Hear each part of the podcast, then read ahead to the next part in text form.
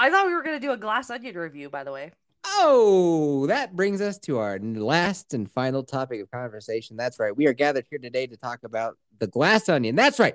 Streaming now on Netflix, The Glass Onion, written and directed by that round headed fuck, Rian Johnson. The Glass Onion. Is that a uh, dog? Yeah, That's it's my not cat. meowing cat. I'm Oh, okay. sorry. Yeah. Okay. So, Vex, I'm going to need you to put that cat down. no, it's just they get they're both Bengals, so they can get really aggressive when they start fighting, and it's yeah, I don't give a shit. They need to go. They've annoyed me two times during this podcast, so We they got to go. take them out back. not my babies. That's no. Brian, not take a drink. joke about that one. Brian, take a drink. I need him to count how many times we got you to. These are my these are my little listen, I know it's cringe when people refer to pets as children, but I It love is. these little bitches so much. and here's the thing I don't know if you plan on having kids or what. I do, yeah. Once you do, you'll fucking not give two shits about those cats. I guarantee you. I am pressing X for doubt on that one. Oh, I guarantee it. We used to love our little cocker spaniel. Then we had a baby, and he one time growled at our baby, and I almost snapped his neck. Damn, dude. That's another shot. Oh Animals Oh my really get her. Yeah. he didn't really almost snap I didn't neck, but really.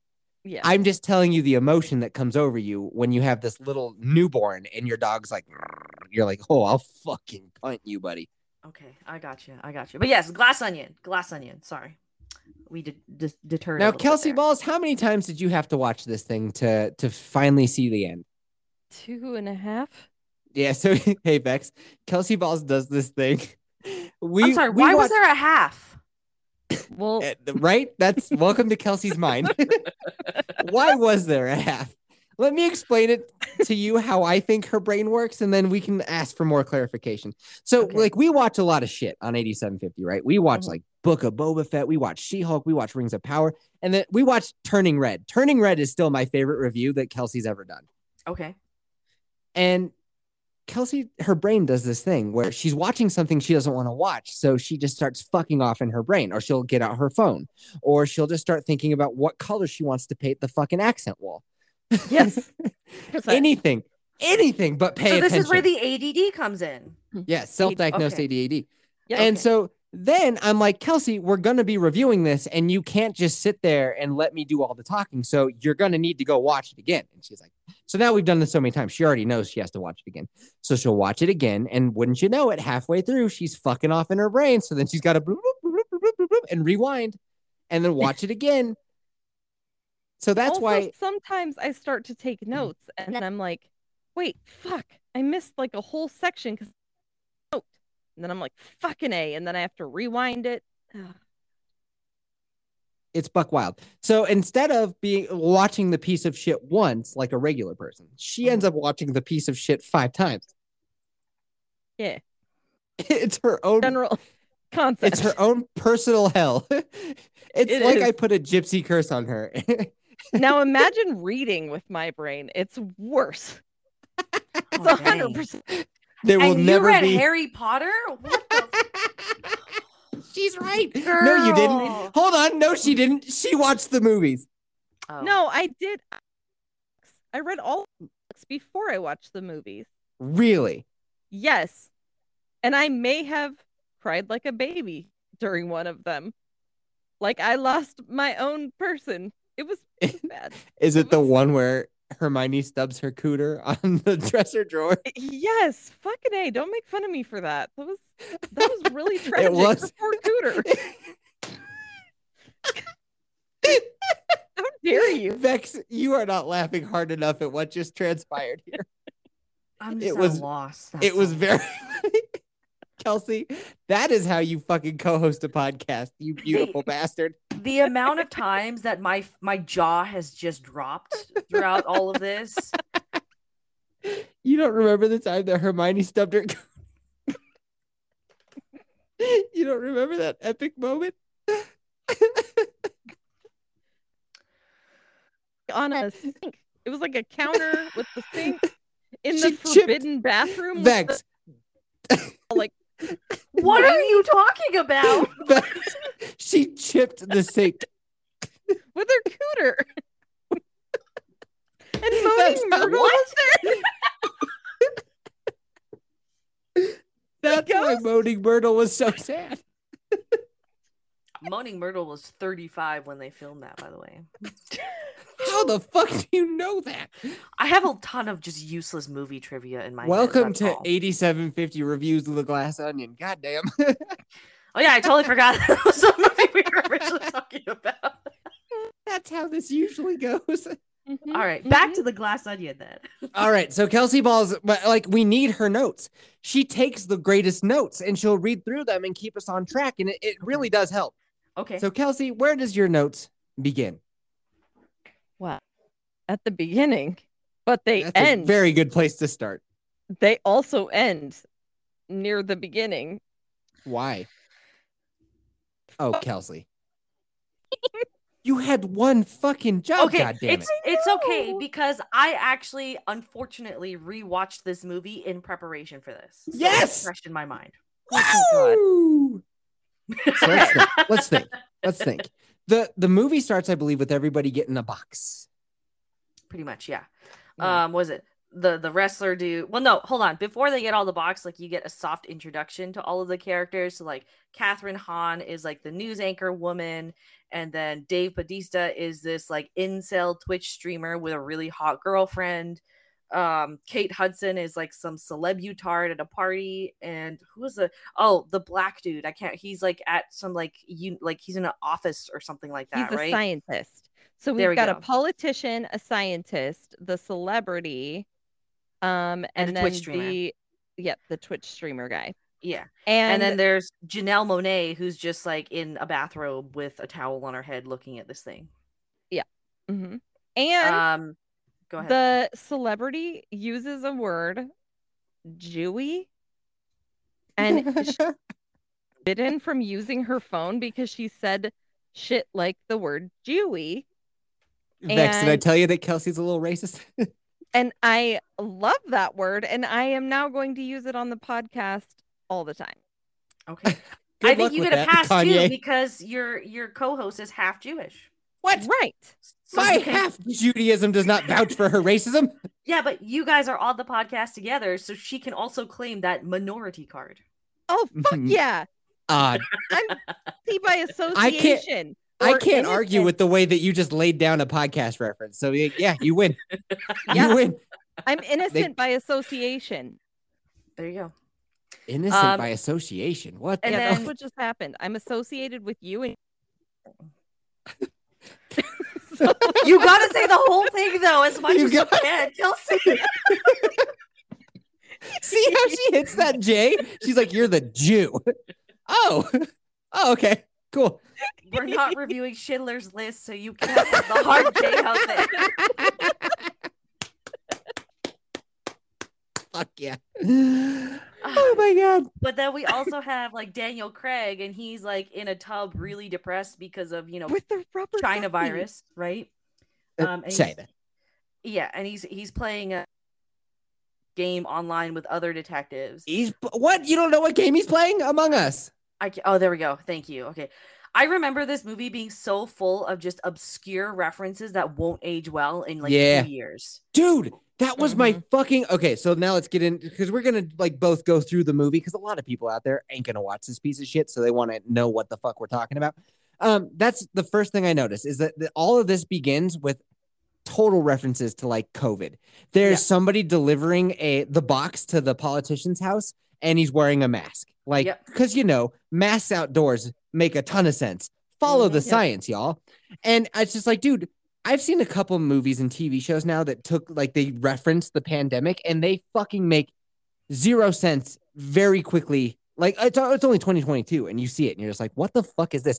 And Oh, all the stuff that they're doing, again, there's like a waiter that comes up to them while they're sitting outside in like Monaco and they're outside in an outdoor bistro and he comes up with a face mask and a fucking shield over his face to Well, serve you- two people sitting eating Yeah. have no fucking mask on. And it's like, when you guys filmed this, you didn't think this will look fucking stupid later. I cannot wait to tell my kids down the road Be like, yeah, you see this? They actually told us that if you're sitting down and eating, you can take your mask off. But if you're a waiter, put your fucking mask on, you son of a bitch. Mhm.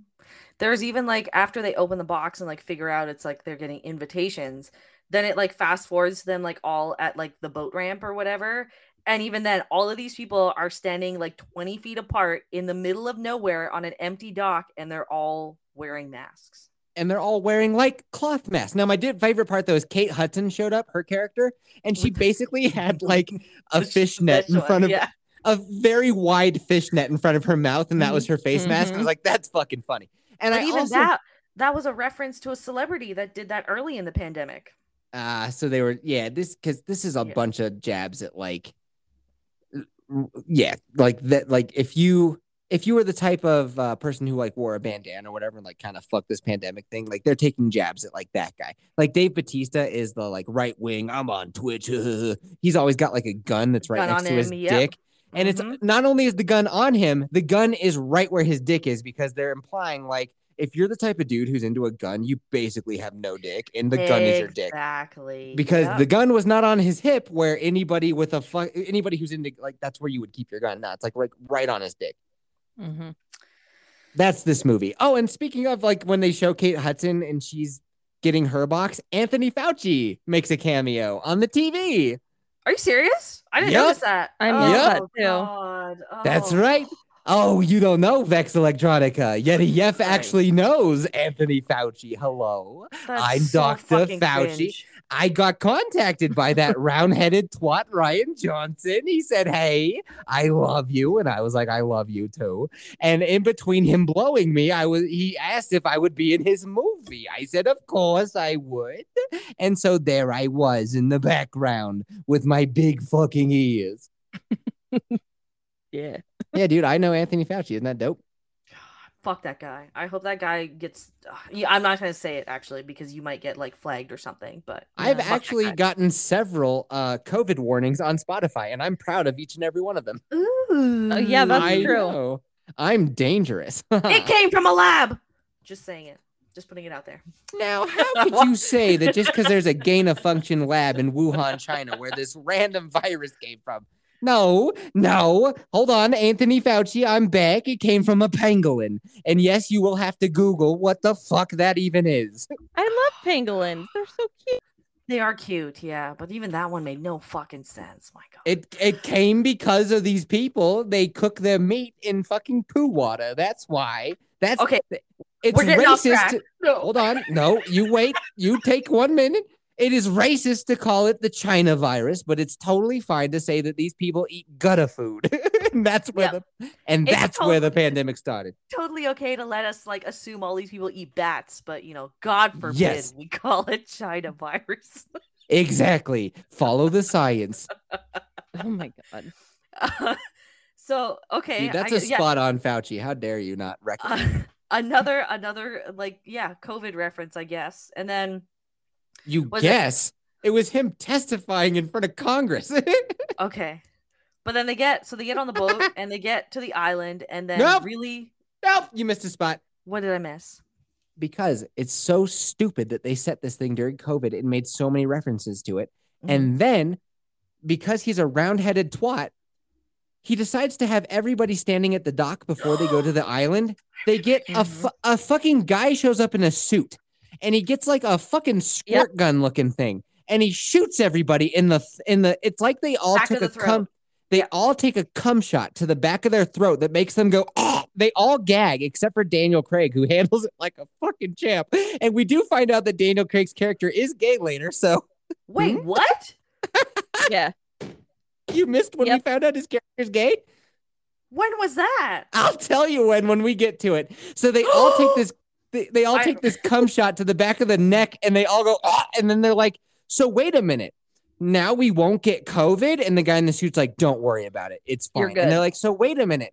So do we need a mask anymore? He's like no mask. You're good. And then like that was the end of that. And i just want to know as a writer of this story you round-headed twat what the fuck were you doing setting this thing and making all these covid references to then have all your characters have to not have to deal with covid anymore? Like clearly you didn't. Clearly you wanted to like push your agenda, but you also didn't want to be bothered with people being like six feet apart the entire time. So you were mm-hmm. like, fuck it. They'll just get some MacGuffin shot into the back of their throat, which is very fucking peculiar, Mr. Johnson. know what the fuck that was. That's not like a Neither real does he. thing. Yeah. Neither does he. Because it, when asked to explain what the fuck was that, Mr. Johnson, he had his character go, Don't worry about it. So fucking bravo, guy. Fucking bravo. You Mhm. know how to write a story that's just good enough to trick dumb people into liking your shit. You did it, buddy. Everyone praised this movie too. I'm like, is is the is the standard really that low for filmmaking Yes. now? That Yes, it is. This is this is great. Like it was And- really disappointing. I don't know if I just got to dumb down my podcast to the point where it's all just sound effects and me laughing at dick jokes or what, but like, goddamn, do I wish that I could get on Rian Johnson's level. So then they halfway get on the boat. Thanks, buddy. yeah, I'm here for you. Yes. then they get on the Get boat and they get to the island and they're greeted by really old Edward Norton. I Um, loved him. by I would way. just call him Edward Norton, but yeah, he is really old. He Yeah, I looks like love a Edward fucking Norton. wrinkled sock. Like He I does. don't know what happened. He I like him aged too, though. Better He's- than Will Ferrell, though. If we can just throw Dude, Will there. Ferrell looks like an old woman. Does Yeah. he really? Hold on. Oh, hold yeah.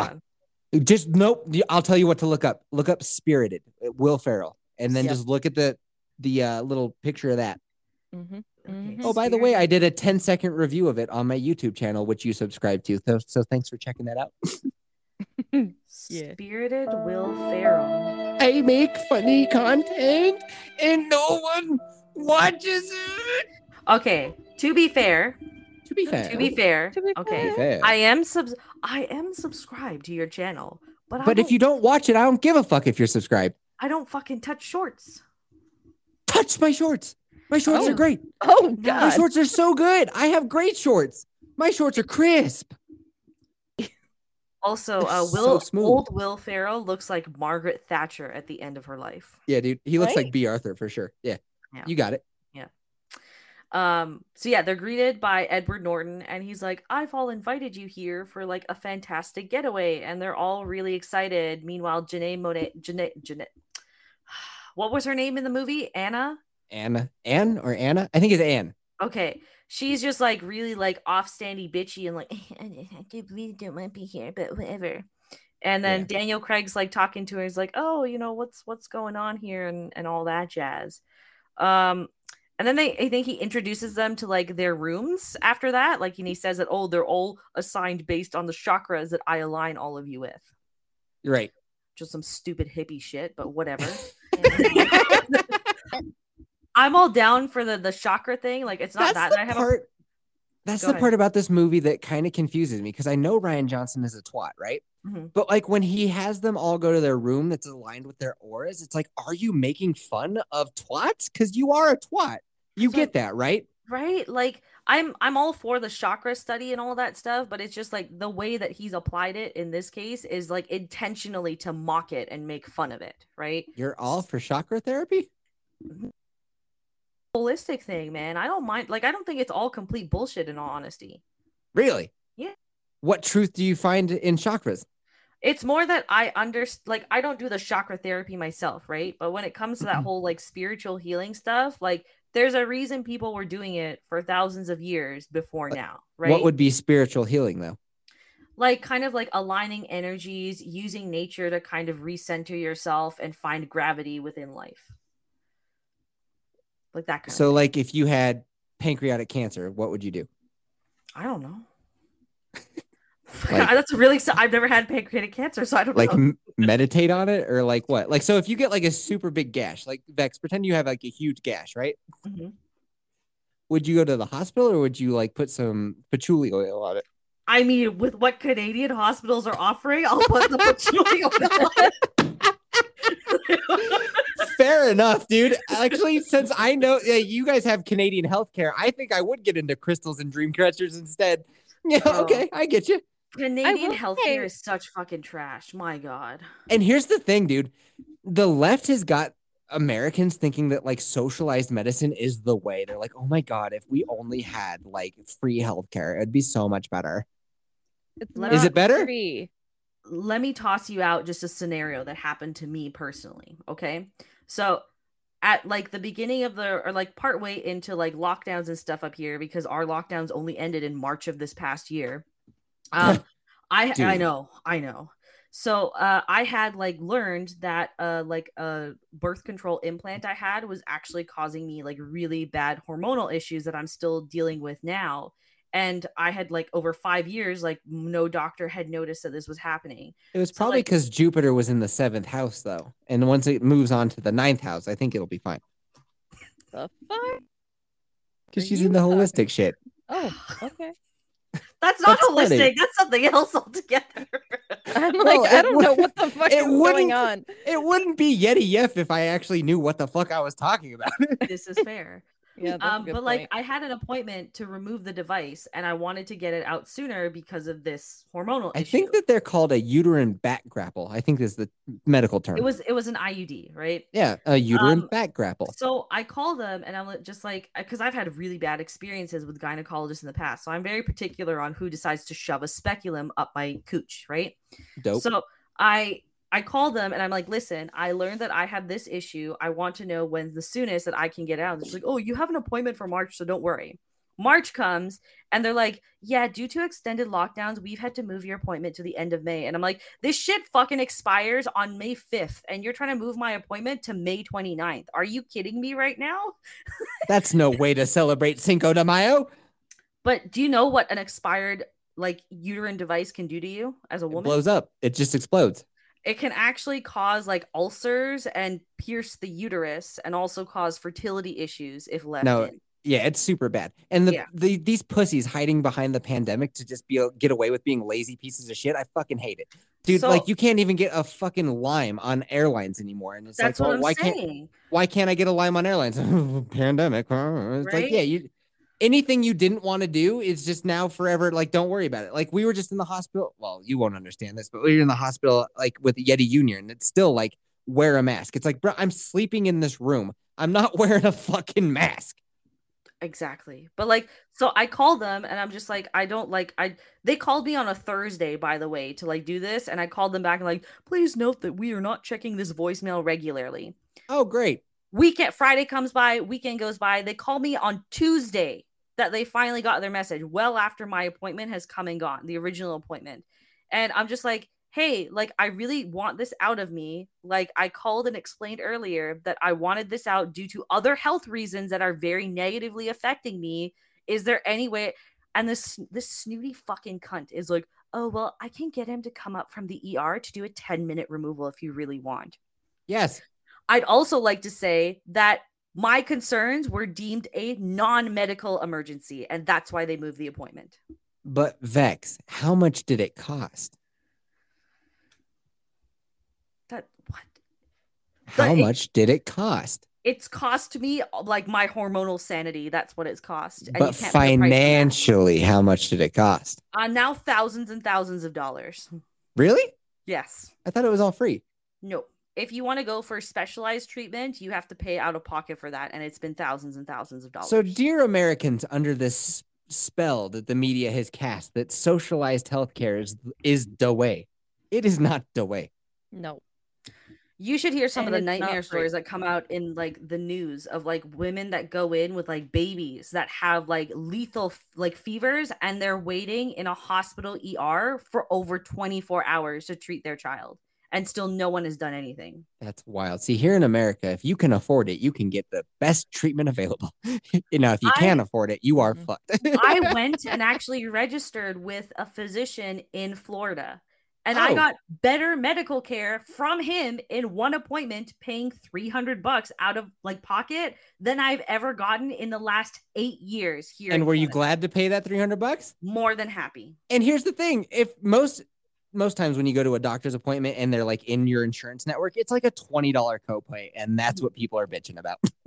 See, like it would have because I'm not a citizen yet. That's why it was so expensive, right? Right. But if I had my visa, then I could apply like under my husband's health care through work, and then it only would have been forty bucks. I know, isn't that crazy? So you got amazing health care. It was dirt fucking cheap. It would have been dirt fucking cheap. Mhm. And that's what people here are bitching about. They're like, fuck this.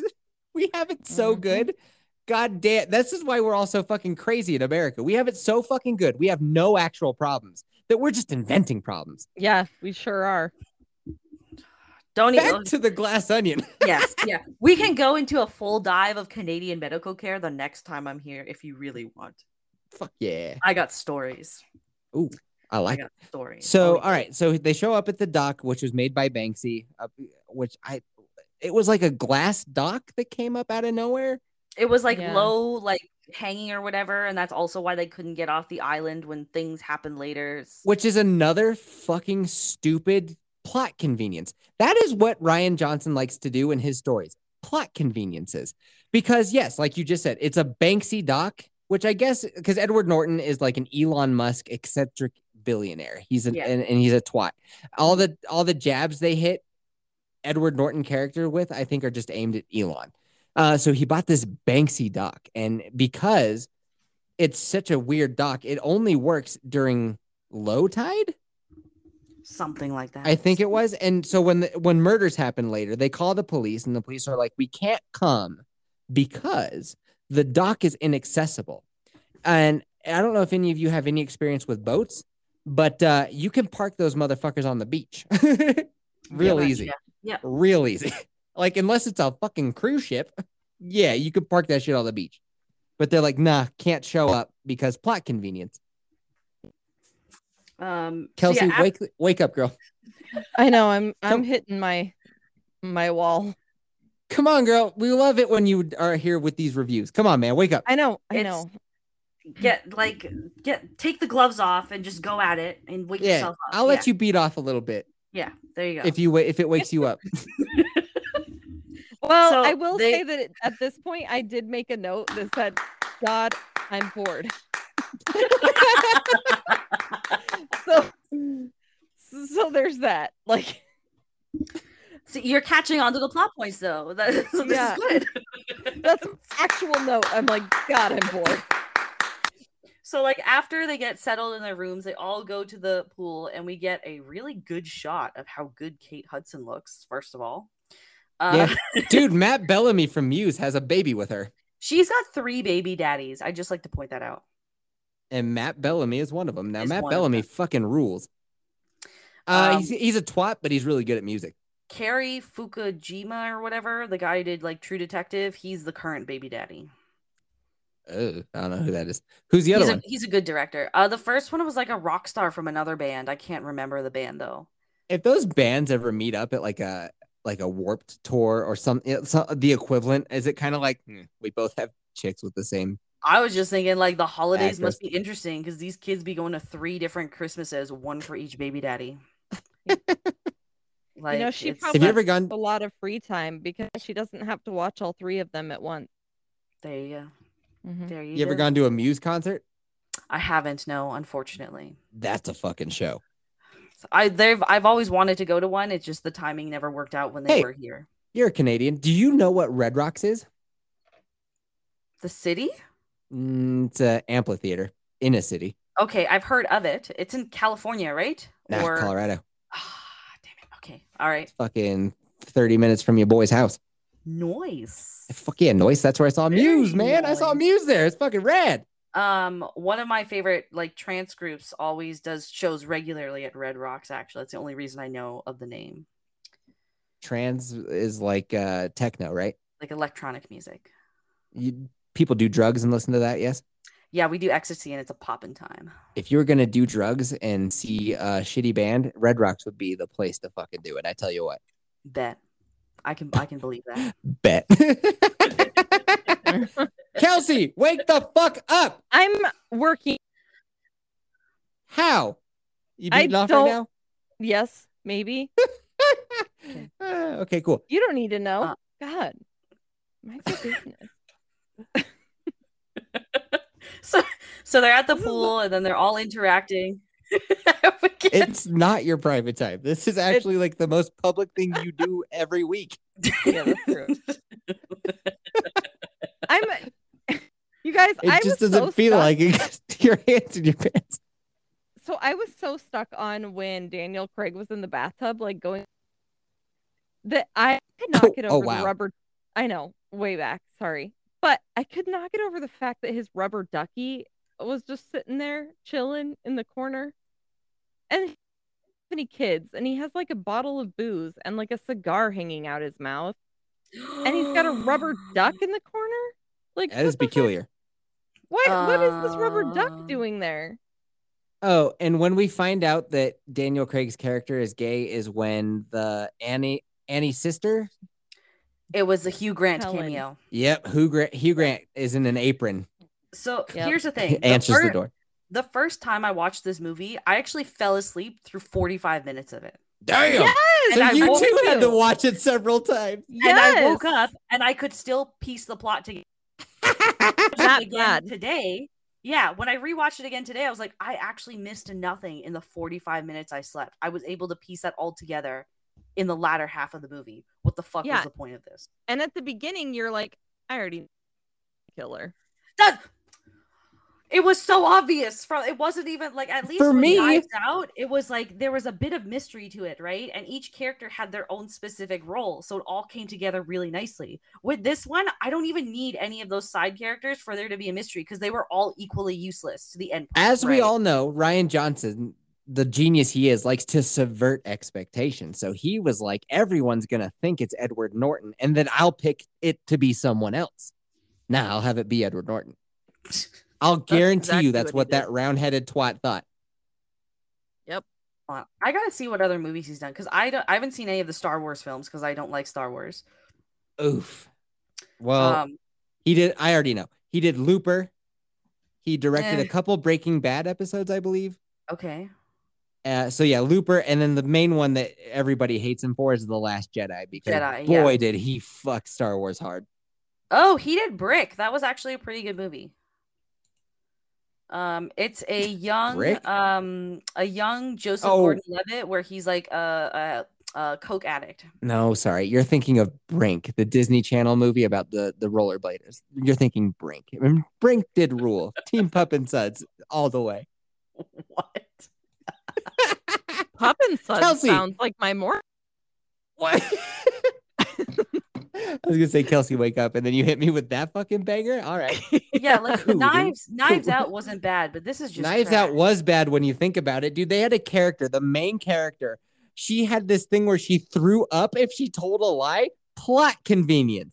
Oh yeah, that was pretty. Yeah, that was pretty cringe. I also thought that Knives Out was okay until I listened to somebody's review of it, and I was like, "Oh wait, this was shit. Oh goddamn, he tricked me." Yeah. yeah, and then now when you now when I think about it though, the, the villain was pretty obvious because the character traits were all there. Yep. Yeah, I just remember they that it to was villainize. like, They tried to villainize Black Karen, and was Wait, not who? that guy.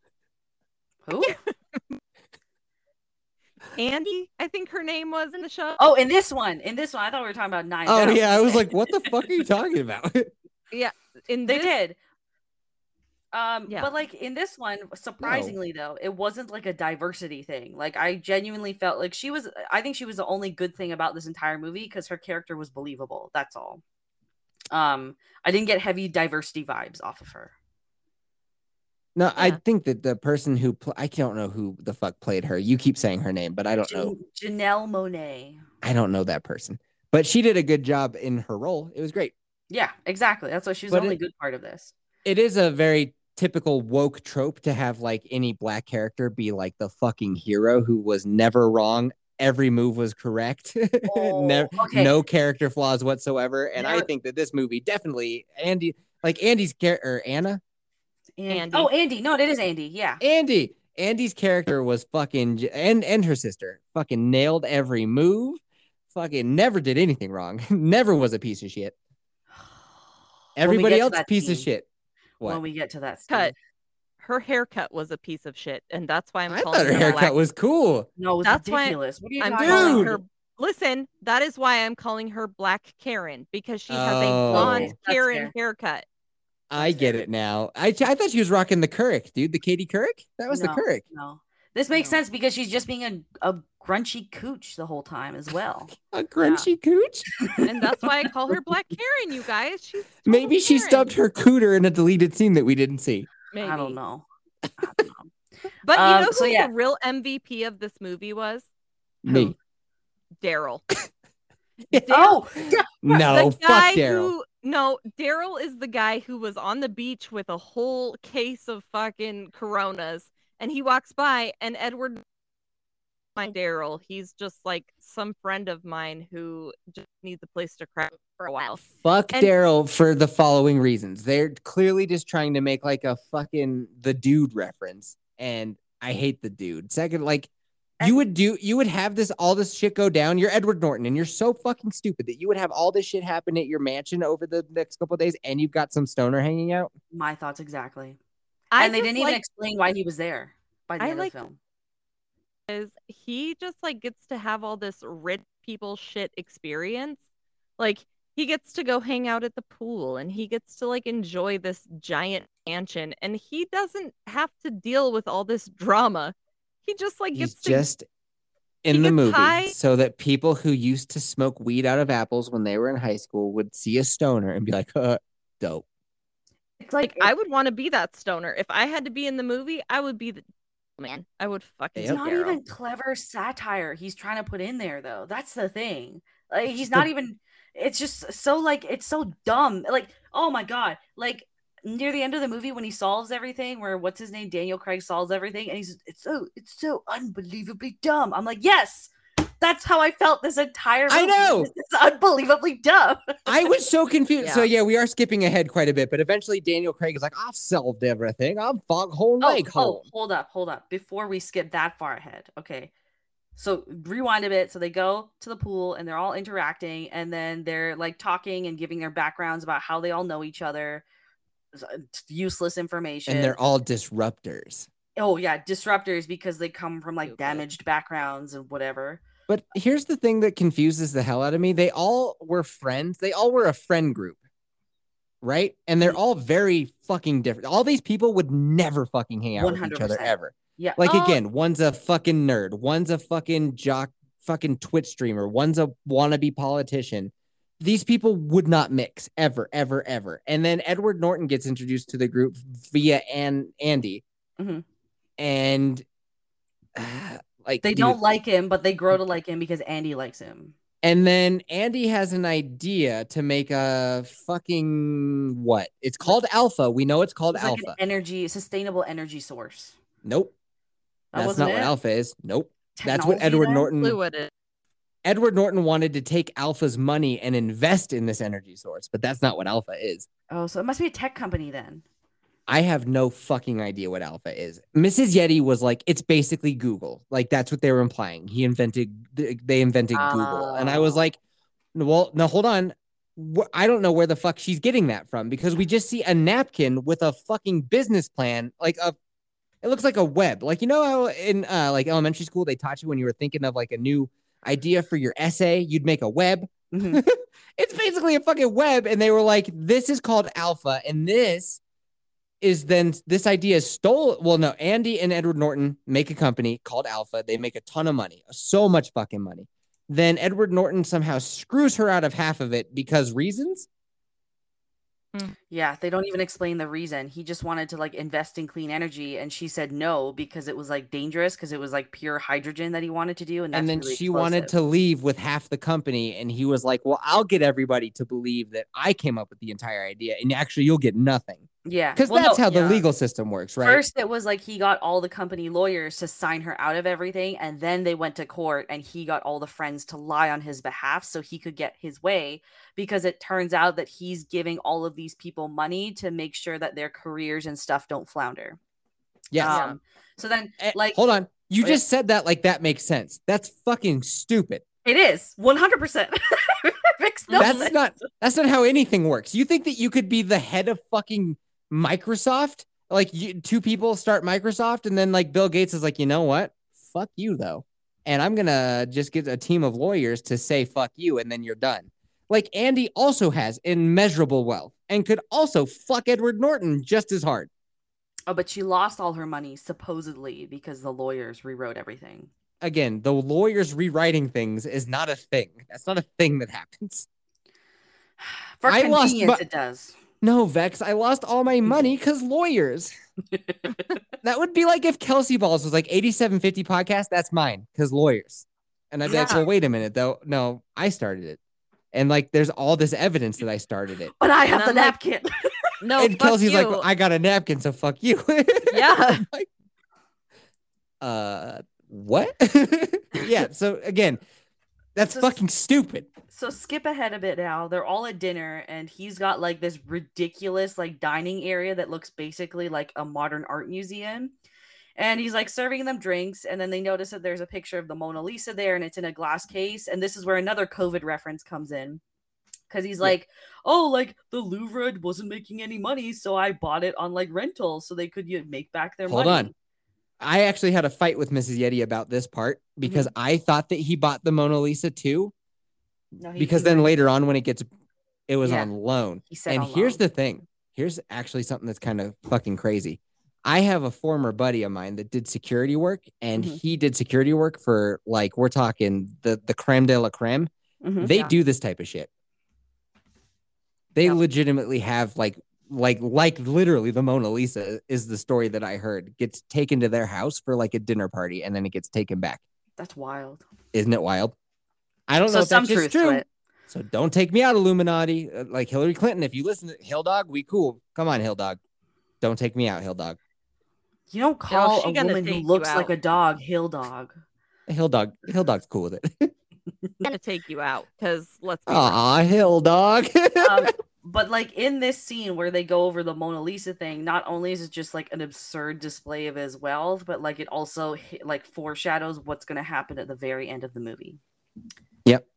Right. and we also learn that the Mona Lisa is encased in a protective equipment that is so sensitive that when your phone goes off, it's so sensitive that a glass case will come up and it will protect it. But Mhm. Edward Norton somehow got an override switch installed that's in the head of like a little figurine. A little gnome. and Dave Batista's phone starts going off like crazy, which makes the glass go up.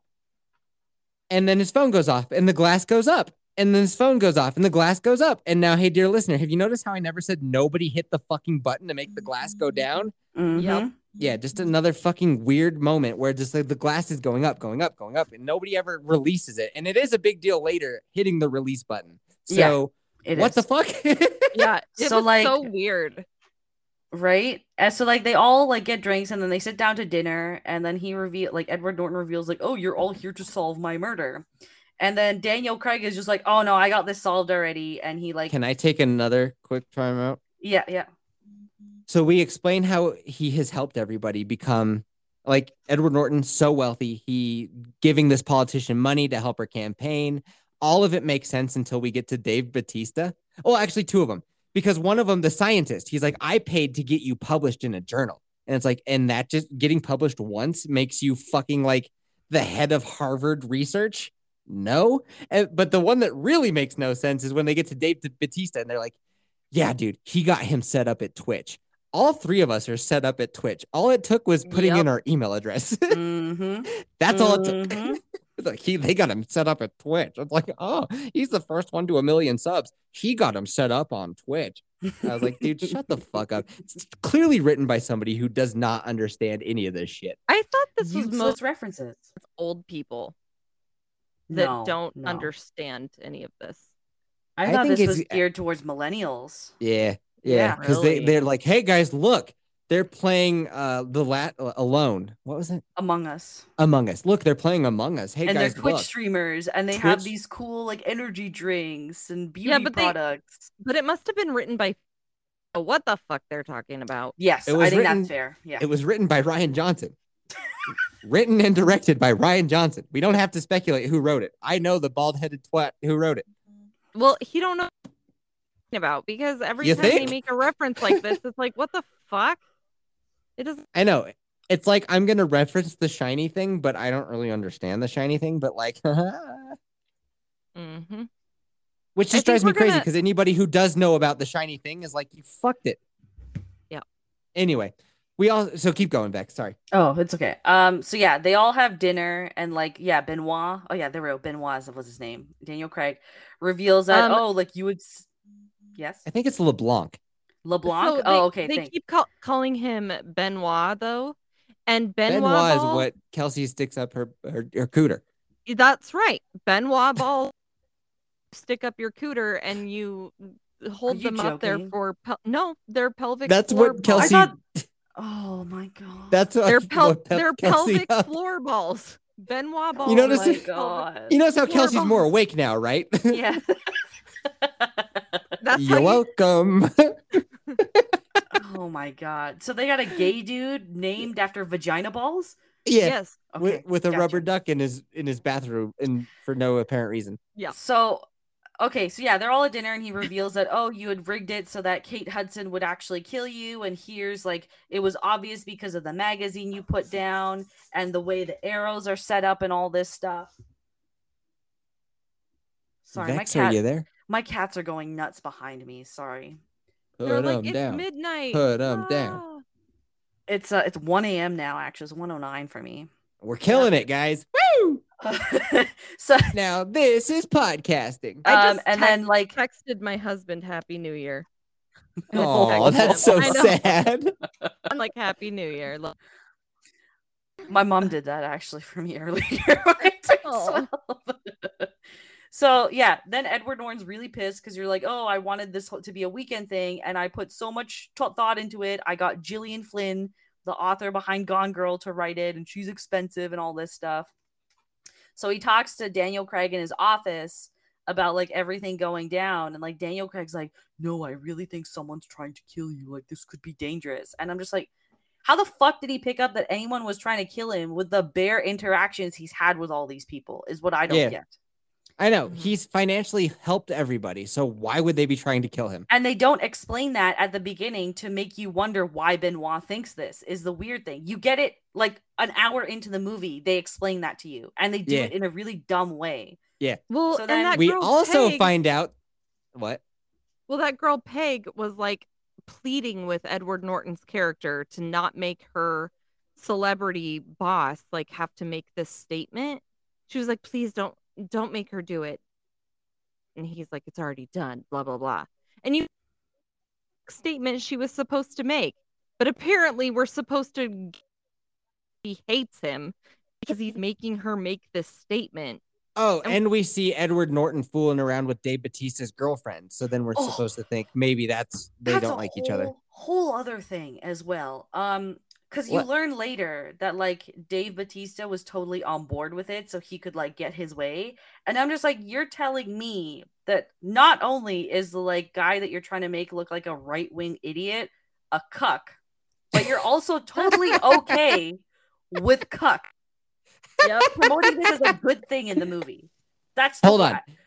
Dave Batista's part is my absolute favorite of yet another plot convenience because around this part in the movie, actually, is when LeBlanc first gets there and he goes and talks with Edward. Oh, we left this out.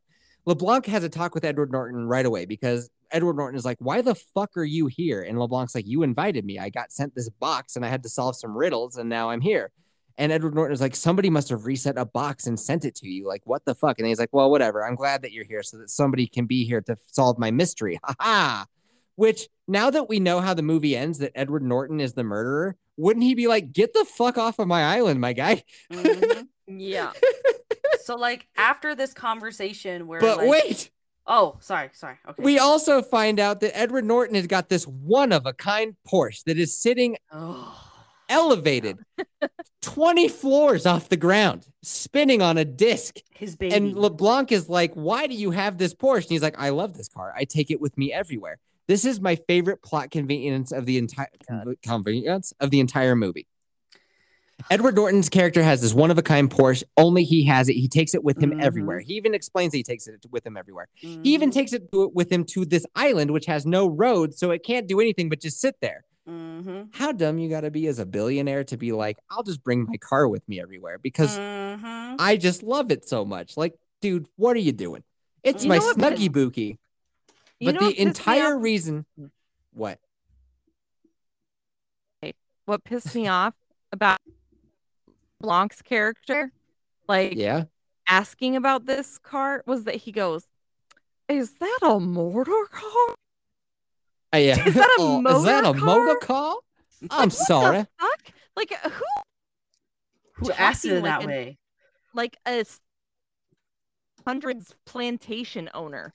Why is he Yeah. talking like that? Nobody fucking Every talks time like I that. see Daniel Craig as this character because this character he likes to play dumb a lot, like LeBlanc. He'll be like, "Oh, I'm sorry, what?" and then he'll be like, "Actually, I've been the smartest man in the room the entire time." But I'm the world's greatest detective.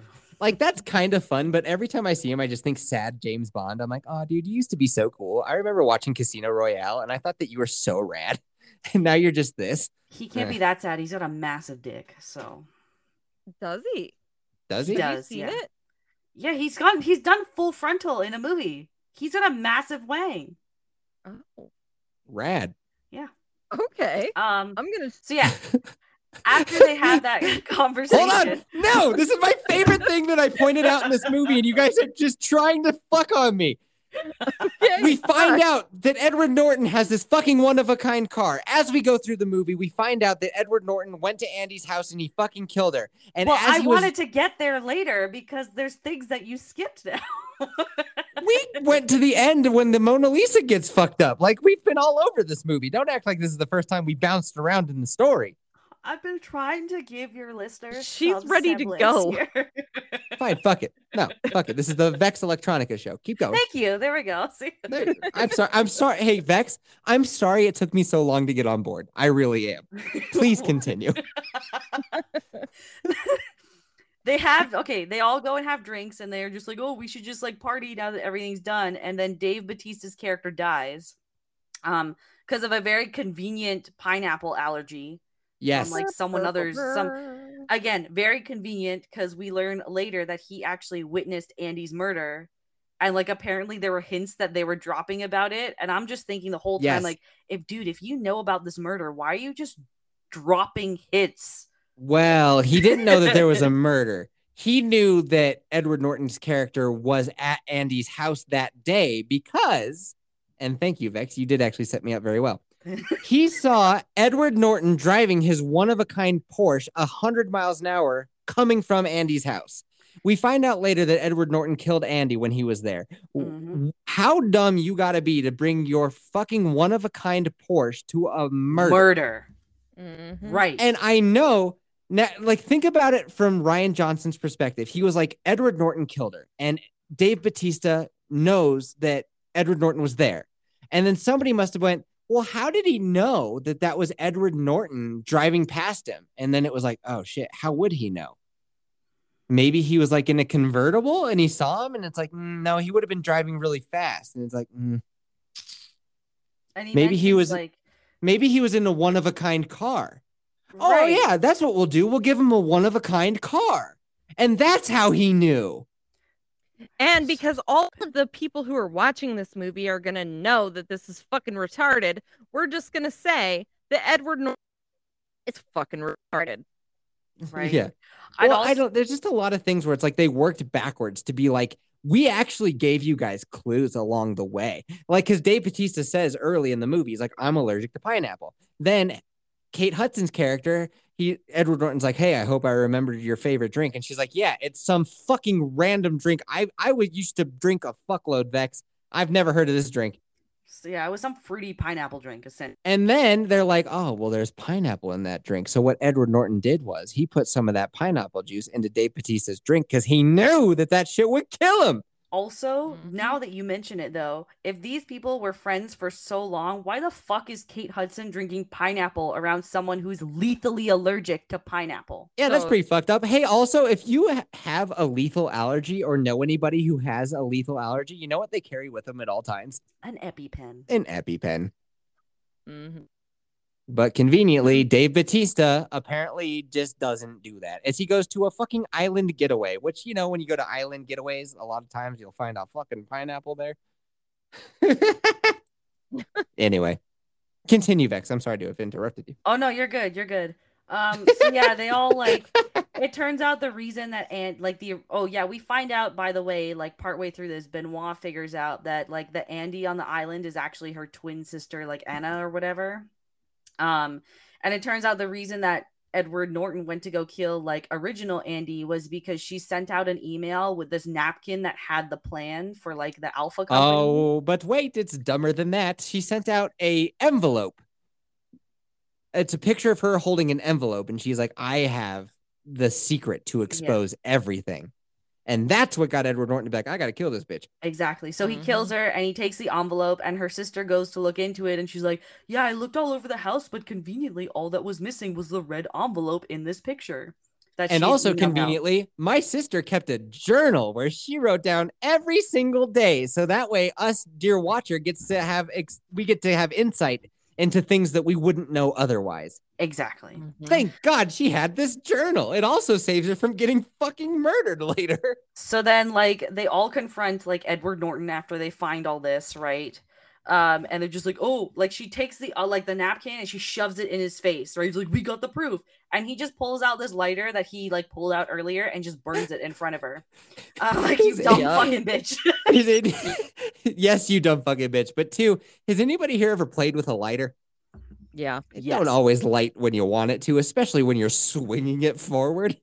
He had like Yep. one of those cool like clicky ones though, right? Yeah, So, it was like, a butane lighter. All right, I'll give Right. you that one. so the, just for that one, right? Plot device or plot convenience, right? Yeah. Um, so they burn that, and then they're just like, "Oh my god, you burned the only piece of evidence." So then Andy does some what? Okay, I'm, I'm not racist. I'd like to point this out, but We'll be the judge of that. in the way that Andy chooses to respond as the stereotypical angry black woman for about six minutes on Yeah. screen, by the way, is the most ridiculous thing ever. she what- just starts breaking all the shit in the room. Uh-huh. Uh-huh. and she keeps going like all the others like chime in and do it and then she just keeps going and i'm just like why why am i watching a woman slash smash like glass Oh, like for another six thing. so LeBlanc is like the world's greatest detective, and he works where? Do we ever? Where does he live? I thought he lived in London. Mrs. Yeti thought he lived in Alabama or like Oh, it was New London. Orleans. it was london I thought it was London too. Mm. So he must work for like the London Police Department. I always got the like thing that he was like an independent like he had become like he was Yeah. a police Okay. officer and he became So so, if he is, like- a detective that he was If he is a private detective, like a PI, Yeah. everybody treats him as if he has some sort of authority over, over them, which he would have none. He's Well- just some fucking guy. But anytime the he's like, famous that's why he's like, everybody needs to stay here and don't move, or else uh, there'll be consequences. It's everybody's like, oh, we can't move. Is this? He's like a cop telling them what to do. Mhm. You have no jurisdiction over fucking nobody. And also, when they find out that Andy's, uh, the chick, Andy was killed, and her sister is like, my sister was killed, and if we go to the island and we trick everybody into thinking I'm her, and he's like, yeah, I could pull some strings down at that that morgue to make sure that it doesn't get leaked to the press. What? What fucking connection do you have to this morgue that you can pull strings to make it so that somebody's murder doesn't get released to the public? And Huh? also, they end up learning about it like in the final scene, anyways, because everyone gets the Google notification. So I'm wondering, like, convenience. right? I'm wondering how good those strings are if the news is still gonna break while they're on the island, as long as they were Yep. originally planned to be on the island. It's like the people who work at the morgue read the script and they were like, ah, we can't release it until So yeah, the right so time. Andy breaks all this shit, right? And um, by the way, so earlier on in the movie, when they were first like having drinks before everyone started like dying and whatnot, um, Edward Norton reveals like this like little piece of like condensed hydrogen that like was running the whole island because it's like environmentally friendly. But like we're just gonna totally like erase the fact that he probably had to displace some people and a bunch of animals to make this eco-friendly haven. I think it was pure hydrogen and he was like, I can get it from water. Right. So she still had this piece of hydrogen Poor on whales. here as she was like, um, as like they, something was burning, right? I can't if the napkin was burning or something. Um, Uh, she started lighting shit on fire, but how did the initial fire start? yeah, I don't remember. But then she has the hydrogen piece, and she's just like, um, she presses the button on the gnome so that the Mona Lisa is exposed, and she throws the hydrogen into the fire, and everything explodes, including the Mon- Mona Lisa. Right. Because Edward Um, Norton said early on, he's like, I want to do something so incredible that my name is mentioned in the same sentence as the Mona Lisa. Right. So then, conveniently, despite this insane explosion and you know hydrogen catching fire, everyone survives that. Nobody dies. That Everyone's explosion. fine. If you were Exactly. Edward Norton and you were the richest dude ever, one, where is your security detail at this fucking place? And two, I'd put everybody on a helicopter and be like, well, you guys should head back to the mainland and then blow that fucker up. right.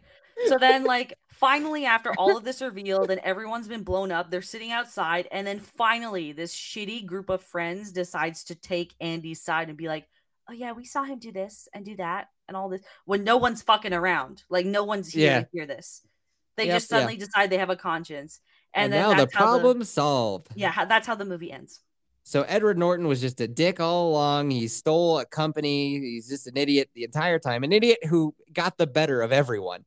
That Yep. dummy. they were all equal dummies. I will say the second best part of this was how stupid Kate Hudson's character was. Like she thought That that sweatshops is where they made sweatpants. Yeah, she's like she she wrote an email back. So some government of some third world country was like, "Hey, like we can make these sweatpants, but it's going to be in like a fucking terrible sweatshop." And she was like, "Dope. Get it done." And they were like, "Wait a minute. Did you think that a sweatshop is where they make sweatpants?" And she was like, "I mean, it's in the name." Like there were there were parts of the movie that were like, "That's that's funny." Like it's not totally bad. It's I it's definitely worth watching, especially with how fucking stupid it is. no, it's only worth watching for how stupid it is. and you won't watch The Last of Us with me. Come on. Come on. okay, you know what, Yeti, you've convinced me. I will watch The Last of Us with you. How much fun will we have Oh. reviewing that shit? There we go. Woo. Okay, I will watch it when it comes out. Also, so we also find out through the nerd character that this hydrogen thing has not really been tested, Mhm. but yet everyone has signed off basically that they're going to start making this hydrogen thing into every household in America within like the next couple of years. but it's so volatile it's going to make everybody's house into a bomb so basically what the whole the whole finale of the movie is that andy's sister made the entire place blow up on b- on the little speck of hydrogen fuel that leblanc handed her and he she ruined his entire mansion the whole glass onion got exploded and so now because he was going to have a meeting with world leaders next week and he that's why he had the Mona Lisa there. He's like, I want to have all this impressive shit because I have a bunch of world leaders coming here and we're all going to sign off on this hydrogen thing becoming everybody's shit. Like it's going to get Mhm. into everybody. I got this one politician bought off because this one politician apparently can like move mountains. That's how the system works. But because because this accident happened, it has it has put a hole in his plan because now he can't sell this shit because it, it, it made an explosion in his house because his whole house ran off of this shit. But the Mhm. nerd told us that everybody's house is gonna basically blow up. So wouldn't Edward Norton been fucking disgraced when he caused murder after like murder after murder after murder of like all these people dying from his shitty energy? right? So like he uh, what I'm saying is his whole plan would have come unraveled anyway hmm because the thing that he was trying to sell to everybody was bupkis and Andy just proved it a little early. So if Mhm. anything, he would have went down as like one of the worst people in history. hmm But now he just goes down as the guy who fucked up the Mona Lisa. yeah, And she was like, just, like- "Congratulations! Like your wish came true. You'll be We'll yeah. Re- you'll you'll be remembered in the same." And book." if you have like Elon Musk money, you could make this go away pretty easily. You could just be like, Mhm. "Ah, yeah, I'll get all these people taken care of. Maybe their boat doesn't really make it home. And then finally, oh yeah, all the police boats end up showing up, and they're like, oh, I guess we'll just park, even though the dock doesn't work, even though that was our excuse for not showing up plot earlier. convenience, Yeah. Plot conveniences, baby. So yeah, this this movie is basically just peak idiocy and really shows how like low the standard is for supposed good movie making because this wasn't a good mystery. The characters were all useless.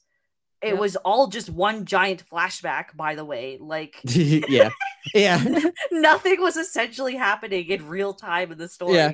It was Except all like- putting pieces together of how we got to this moment. Exactly. It was all flashbacks. The only good thing was Janelle Monáe and maybe some of Kate Hudson's Oh. like scenes. Another thing, so we find out later that Edward Norton killed Andy.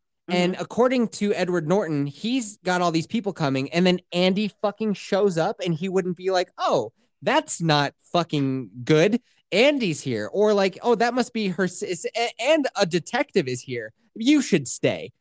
Yeah, I don't understand No. why he just didn't get everyone like if there's a world class detective, why wouldn't you just get like again, like you said, why wouldn't you just kill everyone there and be done with it? No right? one would know. no one would know. You could pay you have so much you have so much money that you could just pay people up. You could literally say that, oh, they died from coronavirus. There you go. A massive accident just happened on your property. Just be like they got blown up. Exactly. Oopsie Yeah, doopsie. easy peasy. I just Oopsie like, doopsie. But no. imagine, because like again, to, it makes sense to us as the watcher because we don't know these things as we go through the movie. But once you know them and you go back and think about it, Edward Norton killed this woman. Then she shows up at his fucking place, and a world class detective is there, and he tells the detective to stay. Yeah.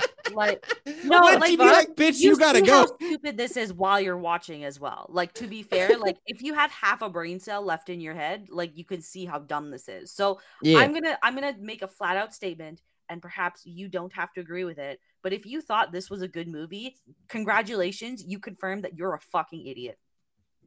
Yeah. boom. wah, wah, wah. Yeah. I'm sorry. This was not a good movie by any means. And also It was fun to look at, and it was fun to mock.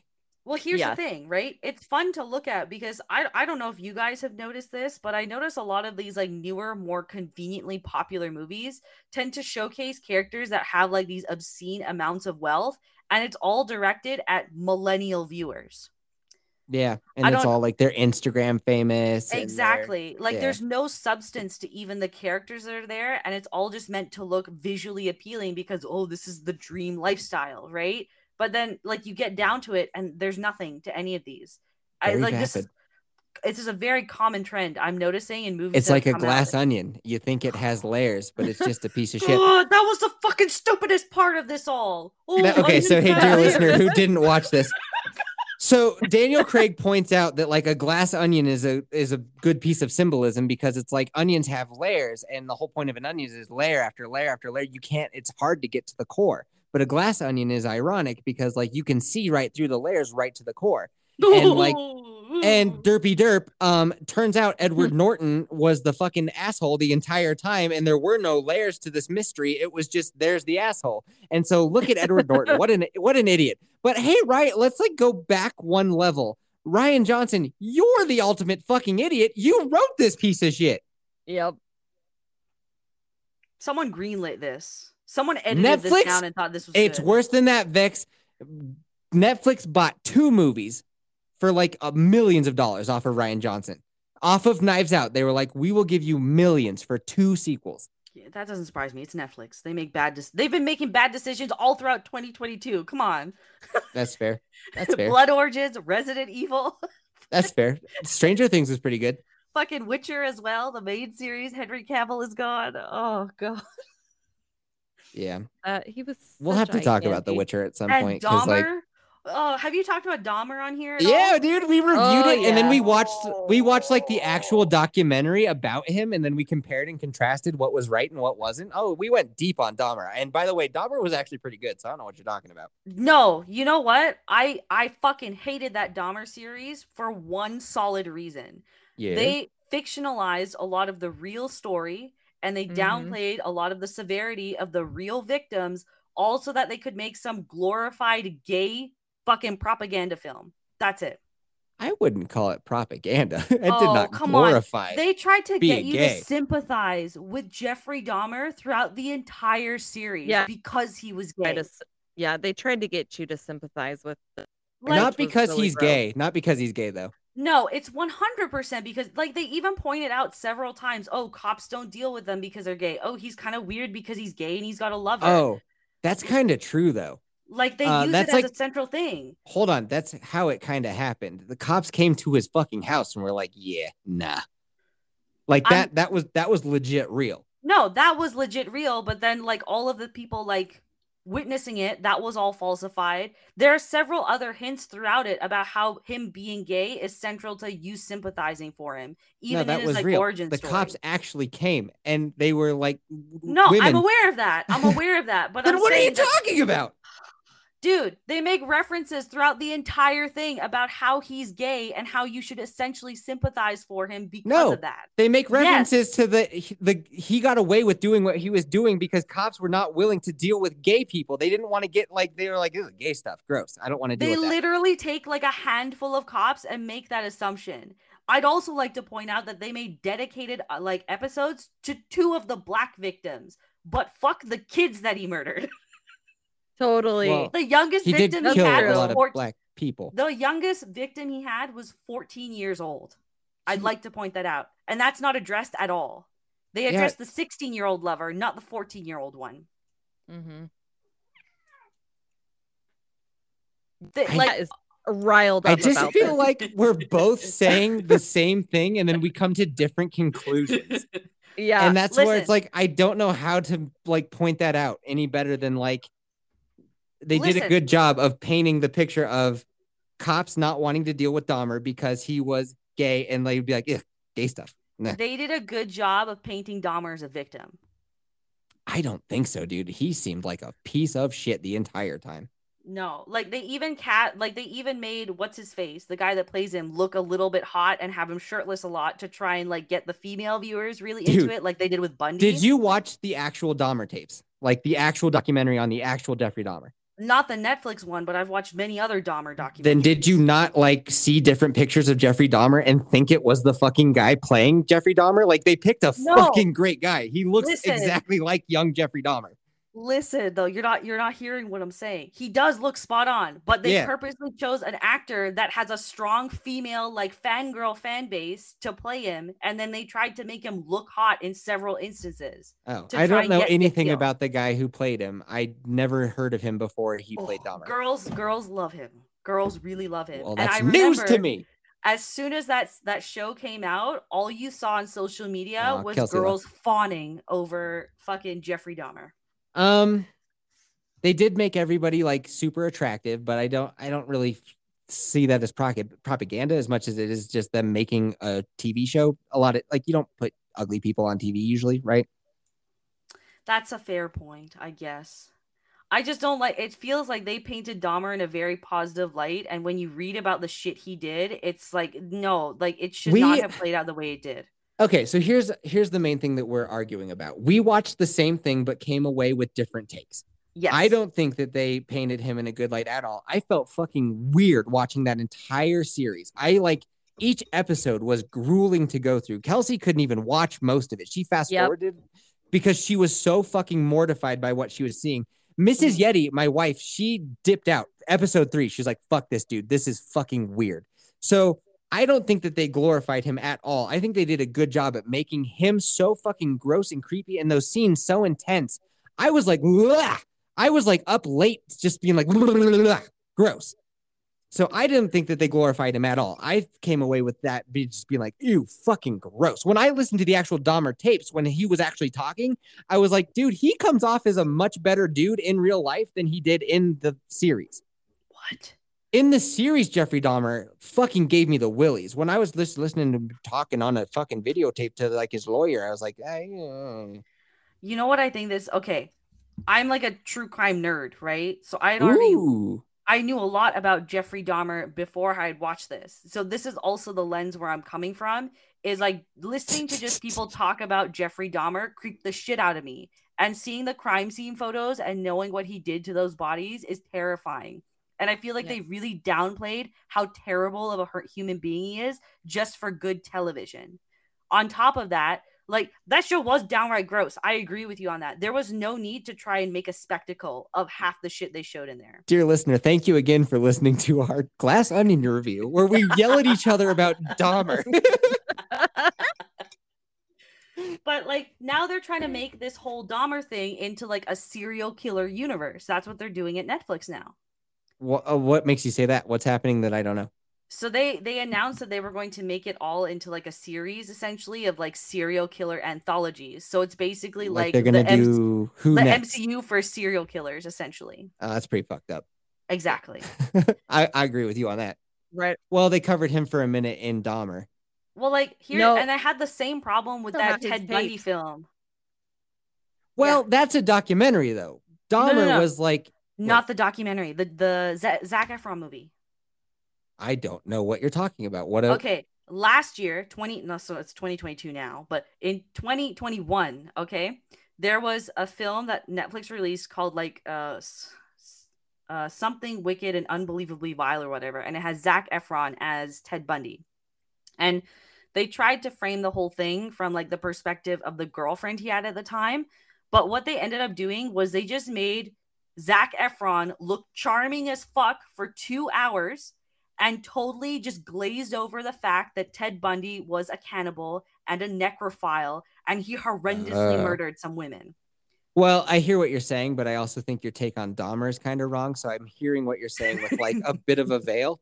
But uh, now I do see more of what you're talking about because Mhm. I did not know of this. And now What- that I know of this, I do get what you're put, putting down. Watch it and let me know what you think, right? Cuz I was I was really excited to see that to see the take they would take from it. And then they released like a documentary series after that that had a weird feminism take on it, which Because if they are just going to take serial killers and then make it into a kind of sexy story, that's kind of fucking weird. It's really weird.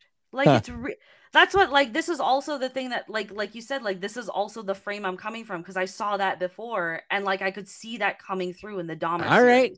So yeah, so then you watched Dahmer with a different pair of eyeballs than I did. I didn't Pretty know much. that they made that shit. So yeah. I just got introduced to Dahmer. I was like, I don't know, man, this will be weird, and I bet we could talk about it on the podcast because this is not my usual cup of tea. I don't Mhm. really like documentaries or true crime or any of that shit. But when I talk about it on 8750, a lot of plays come in, and I'm like, all right, I should do this more. so now I'm watching a bunch of documentaries and true crime, and I'm like, fucking a. Actually, there's one like good true crime series that Netflix does have. I don't know if you watched The Keepers yet.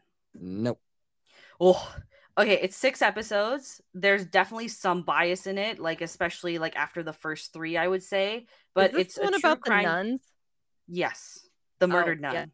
Is it an actual mm-hmm. documentary or is it's it an like a actual doc? documentary an actual documentary yeah so it So- basically just follows the story of how this nun in the 60s was murdered and she actually had some deets on some of the priests and what they were doing and it's a it's actually a very decent deep dive into that murder So then, are you watching Chippendales? what's chippendales Oh, dude, I fucking love it. Dude, our review is fucking wild. Chippendales. Did you watch Pam and Tommy? yes i actually enjoyed that It's the dude who did Pam and Tommy is doing this. He is already. He's almost done. The, the last episode comes out this week. oh it was like the origin story of like chippendales Yeah, so like it's that? but it's the guy who did Pam and Tommy. So think that type of a story, like a type of storytelling, but about how Chippendales got uh, up and started. And there are some fucking foul play afoot during the thing. So now, is that fucked up? Because they're taking a story where a tragic thing happens, but they are making it glitzy, glamoury, kind of funny, interesting. I would agree. That's whenever you do it to any story, that's pretty fucked up. Like Hollywood just has like a track record of doing this, though, right? It's just sometimes it's more obvious than others. That's all. Huh. I guess doing it about a serial killer is way more fucked up than doing it about Chippendales. Yeah. I think it's just more. It's because it's Jeffrey Dahmer. Like this Kelsey. guy, it's just fucked up in so many ways. Hold on. I'm not gonna rail on you. So you, you don't need let's let's try this again. And this time don't say what as if I'm about to hit you with something. okay. Kelsey. You watched Dahmer. I Who's did. do you think that they were glorifying him? I don't think that they don't think that they told the victims like They did a whole episode about the Yeah, vic- they- one they- of the victims. Yes, that's what I'm saying. Episode about But the other victim deaf stories were interlaced throughout the other episodes. No, they They didn't even Yes. touch on half of his victims throughout the other episodes. they and they could have done more to Yeah, they did. There's the hitchhiker boy that we we learned about his backstory, and he's going to a concert. We learned about him. We learned about the Laotian kid and how he fucking tried to molest the kid's brother, and then he murdered the other brother. And like Okay, that's the one where the cops came. Dahmer Yeah. had close to like 20 victims. Okay. They highlighted six of them and they dedicated episodes only to two of the black victims. Hold on. How much fucking how do you think making a series for Netflix goes that you just get unlimited time and energy and money and you can just like oh, just go that's fucking not what balls I'm saying deep? at all. I'm Oh, saying that not a story they needed to tell the way they told. That's what I'm getting at. Oh, I didn't compute what you just said. Can you just say it again? Okay. What I'm saying is that the story of Jeffrey Dahmer is not suited to the way that they chose to tell it, in which they willingly leave out information and change specific details to slightly glorify it more than it needs to be. What did they leave out? They ju- I just told you they left out more than half of his victims. They left out a lot of the heinous shit he did to all the bodies because they really only gave you a glance at some of it. He did They a told- lot more worse stuff. They talked about how he was like again. How much of this can you actually show? You want to show him fucking a guy's di- like dismembered torso? But this is a thing. Like they they just glaze over how bad his crimes were outside of the ones they chose to show. And even then, I'm gonna be honest, the ones that they do show are really just like scratching the surface because that's We're- all you can really tell like show we're on back. screen. We're, we came around full circle again. Like we hold on. We watched the same thing, and I think that they did a good job of making me feel fucking sick to my stomach that was the about point. this guy. Well, then It they was- did their job because they But- did portray him as in his heinous crimes and his the fucked up shit he did. Because I was like, Ugh, the entire time I watched it. What's the word I'm looking for where you just like overdo things? Sensationalize. They sensationalized everything for the I don't get it. They sensationalized it, but they didn't do it enough justice. I don't. I th- okay. I feel like they about Dahmer's backstory than they needed to, and less the victims than they should have. Wouldn't you want to know about the upbringing of this fucking kid? Uh, I mean, he had there was nothing Him- weird in his upbringing though. Yes, there That's was. His mom was a goddamn drug addict. His dad fucking picked up roadkill with him and then fucking stitched it together in the garage. That's, And that's fucking it. weird. there was also nothing else in his like because by all means. yes, means there was. His mom of- abandoned him when he was 17. She packed up the younger brother who she like overtly loved more and told him about it every day and they just fucking left. okay so now that you've described that do you see now how they try to get you to sympathize with Dahmer in the first three episodes of this you series? can sympathize with somebody who's a like you can okay you can look at somebody who's done terrible shit and then you can like see why they did that terrible shit and be like oh that lines up I don't think there's any reason for drilling people like he- holes into people's heads. I don't think No, you can there's not. that at all. no I, I didn't say that you can justify it but like y- you can okay you guys are gonna just This like is- really go at it with each other, and I'm just like here for it. this is the greatest if somebody came to this review to listen to the glass onion and they're still here they must be like what the fuck is happening We're arguing over Dahmer and we kind of agree on each other's Where were you months ago when we reviewed Dahmer? I, should wasn't cut- doing podcasts. I should cut this out and just add it to the reviews of Dahmer. You will you go back and listen to our reviews of Dahmer? I will gladly listen to your review of Dahmer. Those are some Is it does it say episodes. Dahmer? Does Yeah, say and I Dahmer in even the used the, okay. the picture. okay, gotcha. So you'll be able to find it. Uh, do do you use Spotify or what? Spotify, yeah. Yeah, if you just type in A750 Dahmer, you'll find it. Um, what was I saying? It, I don't think it's glorifying drilling holes in people's head to if document what led this person to that moment. That's not glorifying it. That's helping the fucking Yeah, viewer it- understand. If you just caught up to Dahmer when he's fucking 18 and starts murdering people, But doesn't it also kind of make you feel bad for him? Like, oh, his mom left, and he I feel Uh, bad for everybody involved so in this. sad.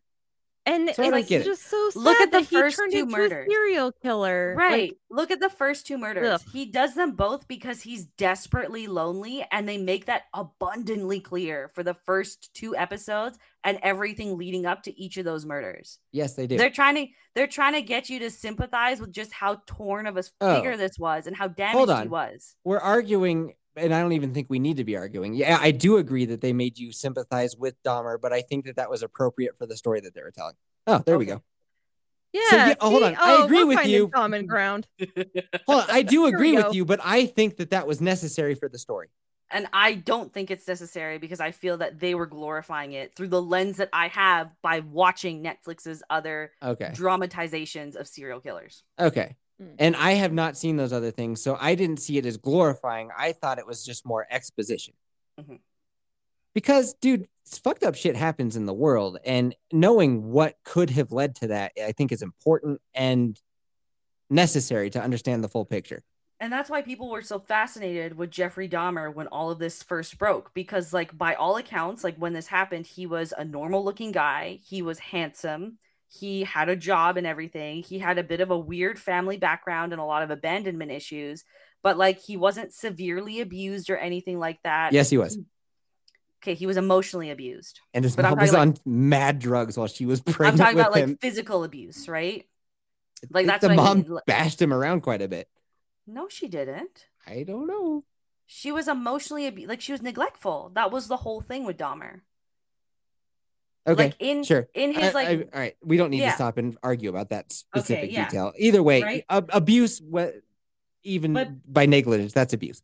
and he was very well spoken and his dad like immediately even in real life came to his defense and did interviews about it and stuff so that's why the, the his story is so fascinating because he like compared to other famous serial killers he doesn't fit any patterns at all Dude, we got to talk more true crime. This is fucking great. boost boost those spotify numbers I'm telling you, dude, people like Dahmer. they do because he really is the fu- most fucked up of them all. like him and ted bundy and then the moors murders i think those are the Mm, three most Night fucked up Stalker. nah even more fucked up than night stalker you didn't watch what? Night Stalker was pretty fucking crazy. I didn't watch the series. I'm aware of the like the the crimes and Oh, like, yeah. the- Watch Right? Night Stalker and get back to me. okay. Night Stalker's fucking wild. The most fucked up thing I've heard is the Moors murders. So if you can sit through that, then you'll understand why. Like I think the Night Stalker is like Okay. low on the tier compared to that. Is that. That's like I- the most fucked up things you will ever hear in your life. Like We it's so gotta fucked end up it that here, they won't release But anything. not because I want to end it here, but because like I got a wife with a baby who's probably like, where the fuck are you?